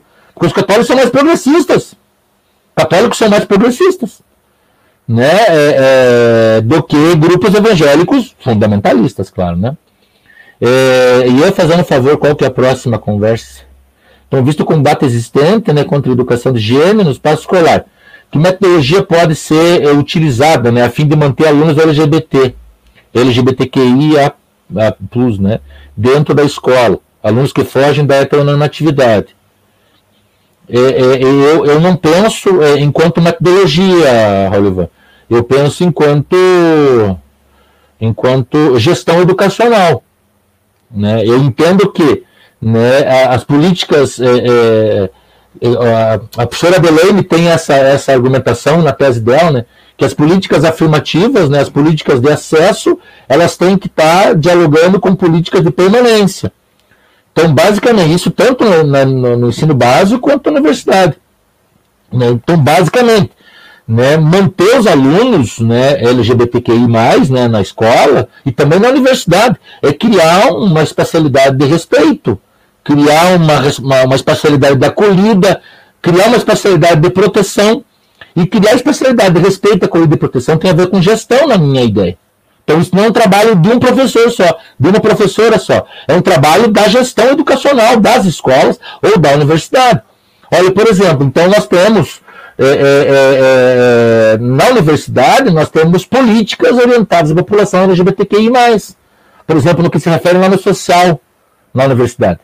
Então, isso é de fundamental importância para acessar, mas depois, então, essa política de acesso tem que estar junto com política de permanência, para as pessoas continuarem na universidade, continuarem na escola e também continuarem na universidade. Então, eu não entendo enquanto metodologia, eu entendo, como eu falei, enquanto gestão, né? Enquanto política, né? Enquanto planejamento, mas também enquanto gestão, né? Então, basicamente, é criar uma especialidade de acolhida, proteção, né? Para a população, para essa população, né, em específico. Né? E qual que é a outra pergunta? Outra pergunta do Maglandi. Né? Ah, desculpa, Maglandi. A escola ou o currículo que é preconceituoso? Eu entendo os dois, né? O currículo é preconceituoso, né? O currículo é omisso, né? Em muitos aspectos o currículo é omisso, né? O currículo é omisso de tratar as questões, certo? Mas o espaço escolar também é. Então, se você for entendendo, né, que o espaço escolar é uma escala geográfica, como outras escalas geográficas, né, entendendo, então, que o espaço escolar, essa é a proposta, né, da Belaine Liz Carbonado dos Santos, na dissertação específica, né, que ela entende que o espaço escolar é formado por discurso. E de qual discurso que a gente está falando? A gente está falando de um discurso LGBTfóbico. Se o espaço geográfico é constituído por relações sociais, né? Parem para pensar nisso, né, nessa afirmação, né, que é uma afirmação simples, mas poderosa, né? O professor Roberto Lobato Corrêa, naquele livro lá, Geografia, Conceitos e Temas, lá, um livro antigo, 95, né? Então tem 25 anos o texto, né? 25 anos o texto, naquele livro e tal, né? O professor Roberto Lobato Corrêa, né, tendo por referência a produção de Milton Santos, vai falar que o espaço geográfico é reflexo-condição. Se a gente olhar para Milton Santos vai falar, então, que a organização, então, é organização espacial, né? Então, quando Milton Santos, lá no livro por uma geografia nova, está falando em organização e espaço geográfico, basicamente é organização espacial. É porque uma coisa está aqui e outra está aqui, né? E como que as coisas se relacionam? Então, basicamente, para Milton Santos, para Roberto Lobato Corrêa, então, espaço é reflexo e condição daquilo que nós somos enquanto seres humanos. Se nós somos desiguais, se nós somos preconceituosos, se nós somos xenofóbicos, racistas, e por aí vai, a organização espacial também vai dar conta disso. O funcionamento das relações que vão acontecer através daquela espacialidade, elas vão na mesma lógica. Na mesma lógica. E essa organização espacial também é feita por currículo, né? Também é feita por currículo. Se eu tenho, por exemplo, um currículo não racista, e não xenofóbico, e não sexista, eu vou ter relações sociais, né? Isso, médio e longo prazo, não dessa forma.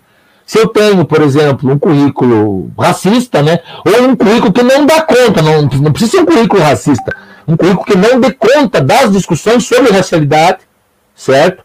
Né? Discussões do espaço escolar que entendam, né, sobre racialidade e que abordem as questões de racialidade, etnicidade, gênero e sexualidade. Essa ausência, né, esse silêncio em relação a essas temáticas vai compor o espaço escolar, né? Então, basicamente, simultaneamente currículo e espaço escolar, né, minha compreensão. Enfim. Agora são as duas últimas perguntas do quarto bloco. A primeira...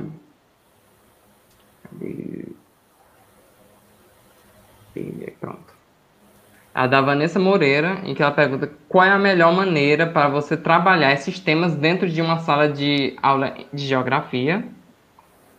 E a última é da Diana Ayla, em que ela cita uma passagem de Goethe, em que ela fala a necessidade, em nível teórico, de explorar a experiência da fé no lugar em que ela ocorre. A religião pode ser compreendida hoje como uma visão de mundo. Qual a opinião dos professores acerca dessa passagem de Goethe?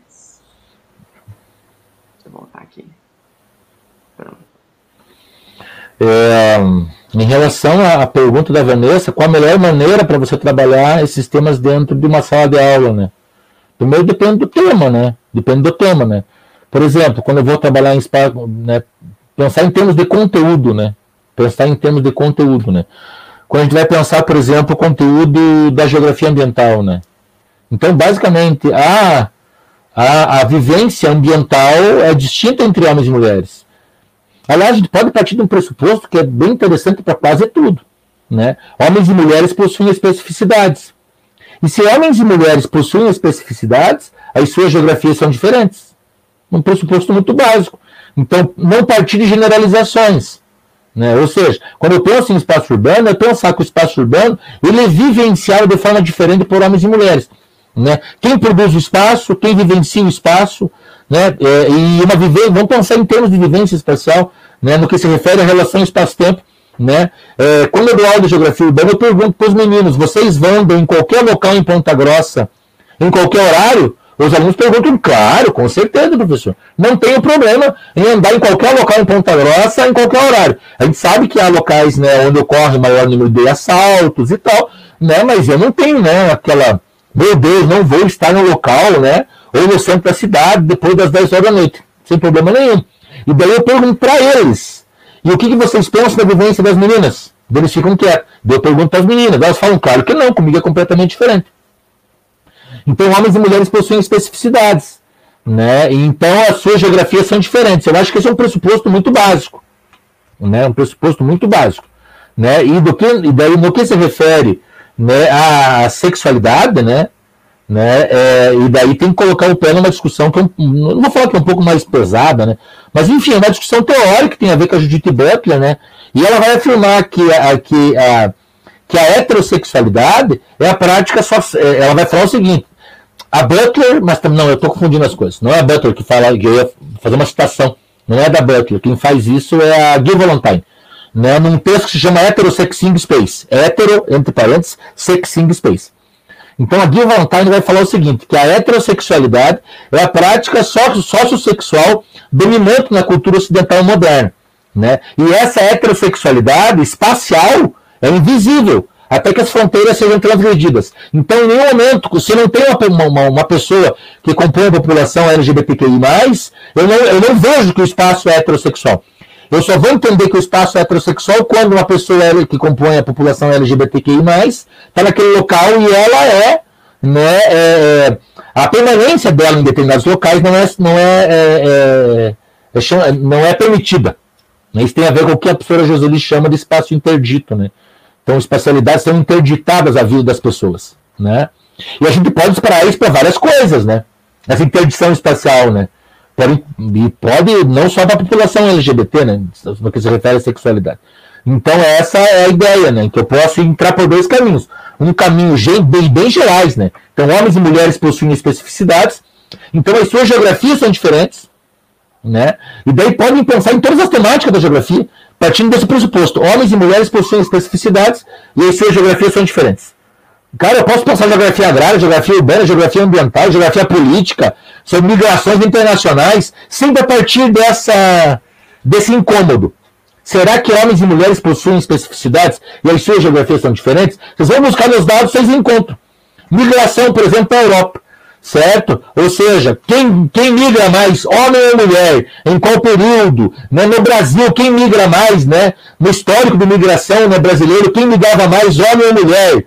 Se entende? Eu tenho basicamente, então, a vivência espacial, ela se dá a partir desse pressuposto, das especificidades de homens e mulheres. E a outra também é geral, né? Entender que o Ocidente, ou seja, não se quer colocar o pé no Oriente, né? Mas o Ocidente, no mínimo, ele é organizado. A heterossexualidade é a prática sociossexual dominante na cultura ocidental moderna. Então, essa heterossexualidade ela compõe a organização espacial. Isso é invisível até que as fronteiras sejam transgredidas. Eu acho que tem mais uma pergunta, né? Acho que tem, né, Ian? Tem uma última, né? Na verdade, tem mais uma que eu acabei pulando. Até pedi desculpa para o Davi, em que ele perguntou se todo fundamentalismo procura um inimigo em comum. Eu acho que não. Eu acho que não. Porque, por exemplo, se me perguntarem assim, você é fundamentalista? Mas eu sou. Eu sou. Não sou fundamentalista igual ao que a Karen Armstrong fala. Mas a gente vai buscar um fundamento. Ou seja, tem um núcleo duro que a gente vai buscar. Daí a gente tem que pensar em termos de prática religiosa, né, de espiritualidade e de prática institucional, né? Então, basicamente, as práticas institucionais, né, também elas dialogam com aquilo que é fundamentalismo, né? Então, como eu falei para vocês, se me perguntarem se é fundamentalista, sou. Mas por que você é fundamentalista? Claro, eu sou fundamentalista. Eu tenho um fundamento. E qual que é o teu fundamento? O fundamento é João 15:12. Para mim, depois leiam com calma, né? Então, o quarto livro do Evangelho, né? João, né? João 15, de 12, João capítulo 15, do versículo 12 a 17. Leiam com calma, vocês vão entender o que eu estou falando. Então, existe uma potencialidade revolucionária nesse trecho, assim, que é muito interessante, mas não pode estar acima de outras práticas culturais também, já dialogando com a geografia cultural, né? Ou se a gente pegar, por exemplo, as práticas espirituais da África do Sul, tem muito a ver com aquilo que se chama de Ubuntu, né? Que é uma palavra do dialeto, né? Zulu, se eu não estiver equivocado, que quer dizer, eu sou o que sou pelo que nós somos, é a humanidade em todos nós, né? Toda vez que uma pessoa é violentada, agredida, né? Enfim, sofre violência. Então, todos os seres humanos sofrem violência, são agredidos e tal. Então, veja que o cristianismo não pode estar acima disso. Não é mais do que isso. É uma outra possibilidade, é um outro caminho para a gente resolver os nossos problemas de forma pacífica, né? Amar as outras pessoas. Então, nem todo fundamentalismo ele procura um inimigo em comum, né? Ele nem procura um inimigo. Né? Então, há fundamentalismos que são interessantes, que eu acho que esse fundamentalismo que eu falei para você, né, Davi, é um caminho legal. E a última é do Clifford Geertz, né, que vai pensar em fé, né? Você quer responder antes, professor Otávio? Ou eu falo? Eu vou resolver, você pode complementar então, tá certo? Claro.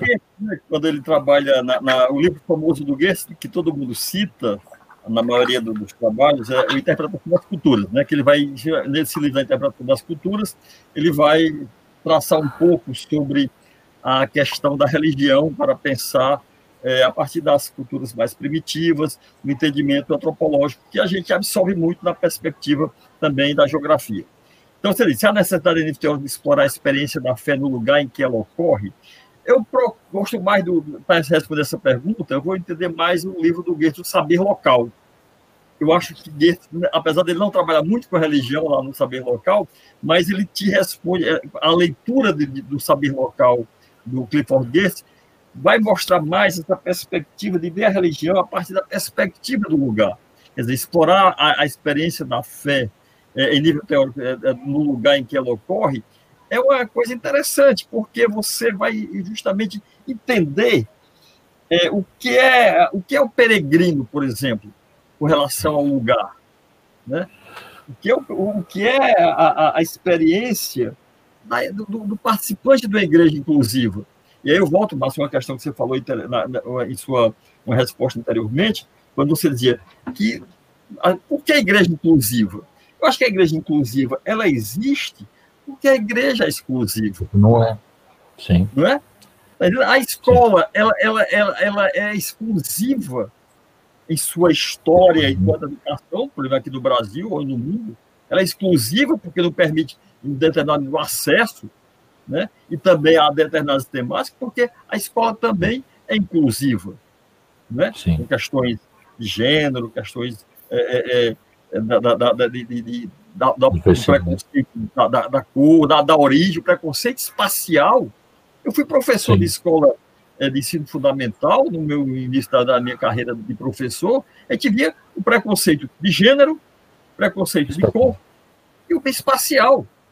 Se o aluno que eu moro no bairro periférico, estava o risinho, né? Porque era o preconceito. Então, essa questão da religião, Diana, é justamente pensar que, concordo com você, ter essa necessidade realmente de explorar em nível teórico, eu concordo com o Geertz, né, para pensar essa visão de mundo dentro da perspectiva de uma coisa bem geográfica, que é o lugar.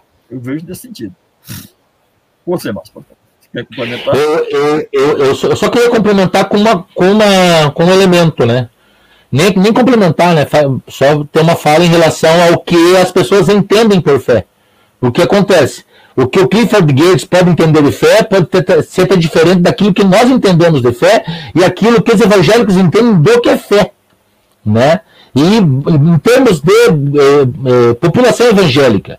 Então, quando eles falam em fé, eles estão basicamente, né, colocando os dois pés na carta de Hebreus capítulo 11. E na carta de Hebreus capítulo 11, né, há uma definição de fé. Como conceituar fé, né? Então, o que é fé? A fé é o fundamento da esperança, a certeza a respeito das coisas que não se vê. Olha que loucura isso, né? Então, fé é um fundamento de esperança. Quando as pessoas, elas... Então, a gente tem vivido hoje, né, o fortalecimento de perspectivas teológicas apocalípticas.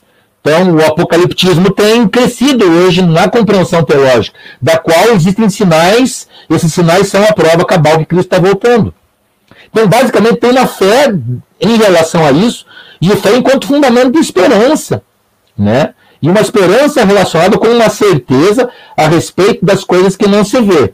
Então, essa é a definição de fé. Agora, cruzar essa definição de fé, que é bíblica, que é citada em púlpitos, que é citada nos cultos, com o local onde acontece, nós temos uma potência de argumentação que é muito interessante, muito interessante. Ou seja, a visão do mundo que hoje, né, eu concordo que a religião, claro, a religião ela é uma visão do mundo, né? Eu entendo que a religião ela é uma visão do mundo, né? Só que é uma visão do mundo que é sustentada a partir do que você falou que é fé. Sem fé não tem religião. Esse é o pressuposto. Sem fé vira rito morto. As pessoas fazem o rito, né? Vão na missa, participam, né, da Eucaristia, estão pintando o rito. Mas esse rito sem a fé, no rito é rito morto. Não tem significado, então. Basicamente, a fé é uma certeza a respeito daquilo que não se vê, que está relacionado com a prática do rito. Senão, religião é morta. Então, as pessoas continuam a ter fé em relação a isso. E uma fé que é uma fé espacializada. Eu acho que isso que é o massa da geografia, né? Isso é interessante da geografia. Ou seja, cara, eu posso compreender a fé em termos geográficos, né? Ou seja, o fato das pessoas passarem na frente de uma igreja católica e fazer o sinal da cruz... Né? Evangélicos não fazem isso, católicos fazem isso. Para a igreja católica faz assim, ó, certo? E alguns ainda beijam a mão, beijam, né, a ponta dos dedos, né? Ou seja, é um sinal de reverência, é reverenciar o local no qual a fé é alimentada. Então tem uma relação muito interessante, né, que pode ter como base, né, aquilo que o Clifford Geertz, né, a interpretação das culturas, vai dizer em termos de fé na relação com o lugar, né? Eu acho que é um caminho legal de pesquisa isso, né? Um caminho muito interessante para construir dissertação e tese, né? Enfim. Bom, acho que eu só tenho a agradecer, né, ao rico debate que os professores nos proporcionaram. Agradecer também a todos que participaram aqui, né, mandando as mensagens e os comentários no chat. Foi a nossa, acho que foi a melhor... Nosso evento começou da melhor maneira possível. Obrigado. Tivemos aí picos, um pico de 67 pessoas online ao mesmo tempo e uma média de 50, então são números muito bons, somente para uma abertura do evento. E, para finalizar, eu gostaria só de dizer da próxima mesa, né, do nosso próximo encontro, que vai ocorrer semana que vem, no dia 7 de outubro, e cujo tema será... Por uma Arte e Geografia, narrativas sobre uma poética das imagens, onde serão debatedores o professor doutor Nilson Almino de Freitas da UVA, o Marcos Ferreira, o mestre Marcos Ferreira, que atualmente está no doutorado, lá no laboratório, nosso doutorando, Matheus Cordeiro, que é da UES, da graduação, bolsista do nosso laboratório, e de Yuri Joatama, que é fotógrafo e vinculado à Vila das Artes, que é um órgão da cultura aqui de Fortaleza. No mais, acho que é isso. Acho que... eu gostaria de dizer mais alguma coisa? Só agradecer imensamente ao professor Márcio, né, pela presença aqui. Espero que no futuro próximo a gente possa ter um evento presencial para a discussão ser mais interessante, né? Você virá aqui a Fortaleza, participar das nossas mesas. Joseli, você está devendo. Joseli já participou da banca da Ana Paula, mas da COVID, né? Da forma virtual. Está me devendo, viu? E você também, a gente vai vir aqui. Você passa aqui em Fortaleza, né? Mas vai vir novamente. E agradecer também os participantes, né? Agradecer imensamente nesse momento, mais especificamente o Ian e o Guilherme, que sustentaram no backstage aí a nossa live, né? E os demais orientandos, né, doutorandos, mestrandos e bolsistas do LEGEC, que foi construindo esse momento, né? E já, como o Ian falou, convidar para o nosso próximo encontro, na próxima quarta-feira, às 15 horas. Daqui a pouco está saindo aí os eventos, o cartaz, né, nas redes sociais. Um abraço a todos, né? E, Márcio, se você quiser falar alguma coisa, também fica à vontade. Eu queria agradecer, né, ao Guilherme pelo suporte, né, para acontecer esse evento, né? Eu agradecer o convite, né, para você, Otávio, né, me colocar sempre à disposição de você, né, no que você precisar, a gente está à disposição aqui em Ponta Grossa, né, falar que foi muito bom estar conversando com vocês, né, então não só agradecer a vocês, né, mas agradecer a todo mundo que estava com a gente hoje, né, nessa tarde e naquilo que precisar, a gente sempre está à disposição aqui em Ponta Grossa. Um grande abraço e um grande beijo no coração. Muito álcool gel na mão, muita máscara, né? Não usem máscara assim. Tem um pessoal que usa máscara assim, né? Não usem máscara assim, usem máscara assim. É música macaquinho, né? É cotovelado. É olho no cotovelo, né? Então, muita saúde para vocês, né? Tudo é bom para vocês. E precisando, estamos à disposição, gente. Obrigado, Márcio. Então, podemos encerrar, né, Ian? Já? Podemos. Ok. Então, um grande abraço, então, gente. Tudo bom para vocês, então. Tchau, tchau. Abração, tchau, tchau. Abraço, tchau, tchau. Um abração. Podemos sair, né, Márcio?